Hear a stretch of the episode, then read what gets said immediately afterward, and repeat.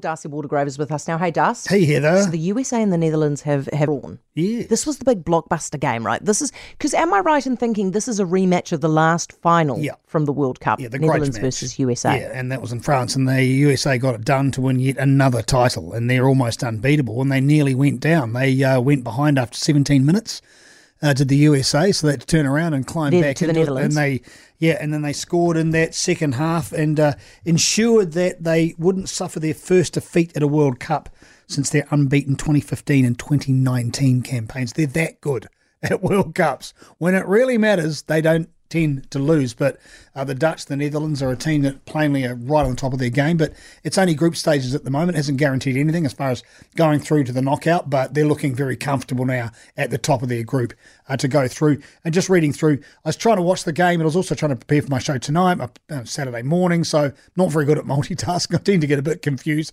One eye poking that way, one eye poking that way. Climbed on Twitter, read a few reports around Twitter, which are always quite succinct. I found uh, a few people are quite irritated at the uh, nature of the American fans, not because they're irritating, but because they're so loud. Really? And, and we're like, I wish they would just sit down and be quiet. Going, no, this is the whole idea of a World Who Cup. are these people who are stand- irritated by loud I think fans? maybe I follow too many miserable swine like myself on Twitter. it but, Kiwis? Yeah, probably. Yes, not the not the yeah. Dutchies, it's the Kiwis. No, I think that uh, the the colour and the entertainment and the joy, uh, joie de vivre is sometimes too much for some of us. No, but you know I what? I reckon it's fact- just it's because they're Americans. Eh? We've got a weird problem with them. You, you reckon so? But Americans, I'm gonna go right ahead right now, and I'm a cheer. Yeah. and I love that. It's like this is what I'm doing, and I'm going to do it right now, and I don't mind. I fully encourage more of that behaviour at a World Cup. 100%. because it is a World Cup. The world are coming to our backyard to have a bit of a yo. So, so, do you, not? what are the right? chances that these are the two in the final again? I, I, I couldn't offer you. possible, isn't it? It is possible, yeah. Yeah. who knows? No, no.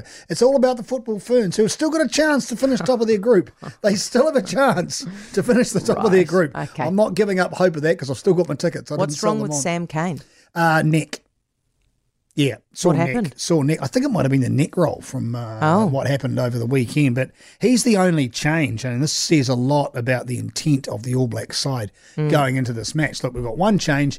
Uh, Ardie Savea is taking over the, the Captaincy. captaincy role. Uh, Dalton Papali'i is coming into that uh, open side role, and that's it. Number of changes on the bench. They're still playing around with the nature of the bench, but they are on a route. They know what they want to do. They're not trying to discover new players. They're trying to solidify who they've got already and understand what their game is going into the World Cup. Because they've got this on Saturday, 80,000 people at MCG, and then they've got the afternoon game, afternoon game at Forsyth Barr next weekend on Saturday, and then they'll, they've got a game against South Africa. I mean, they're running out of chances to actually work out uh, who they are and what they're doing. But I think Foster knows the general consensus is they know who they're going to be taking over there, and they're very focused on what they have to do. So, looking forward to Eddie Jones, of course, has been out mouthing off saying that What's he said? oh, the, the country's going to fall into into disrepair and there'll be riots. And I didn't say be riots in the street. The, the election will be decided by this result. We beat them. We're going to cause all. sorts- Yeah, okay, fine, Eddie, whatever.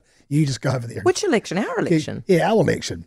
I think that election probably probably doesn't have a great deal to do with the All Blacks result. Really? Not this time. Not this time. I think we've got bigger fish to fry. Maybe another time, maybe, but no, this mate. time around, yeah, I think now we've got a few other issues around that. And one thing as well about this bench, very, very experienced Yeah. bench. Sam Whitelock uh, come back into the fray again, didn't go straight into the side.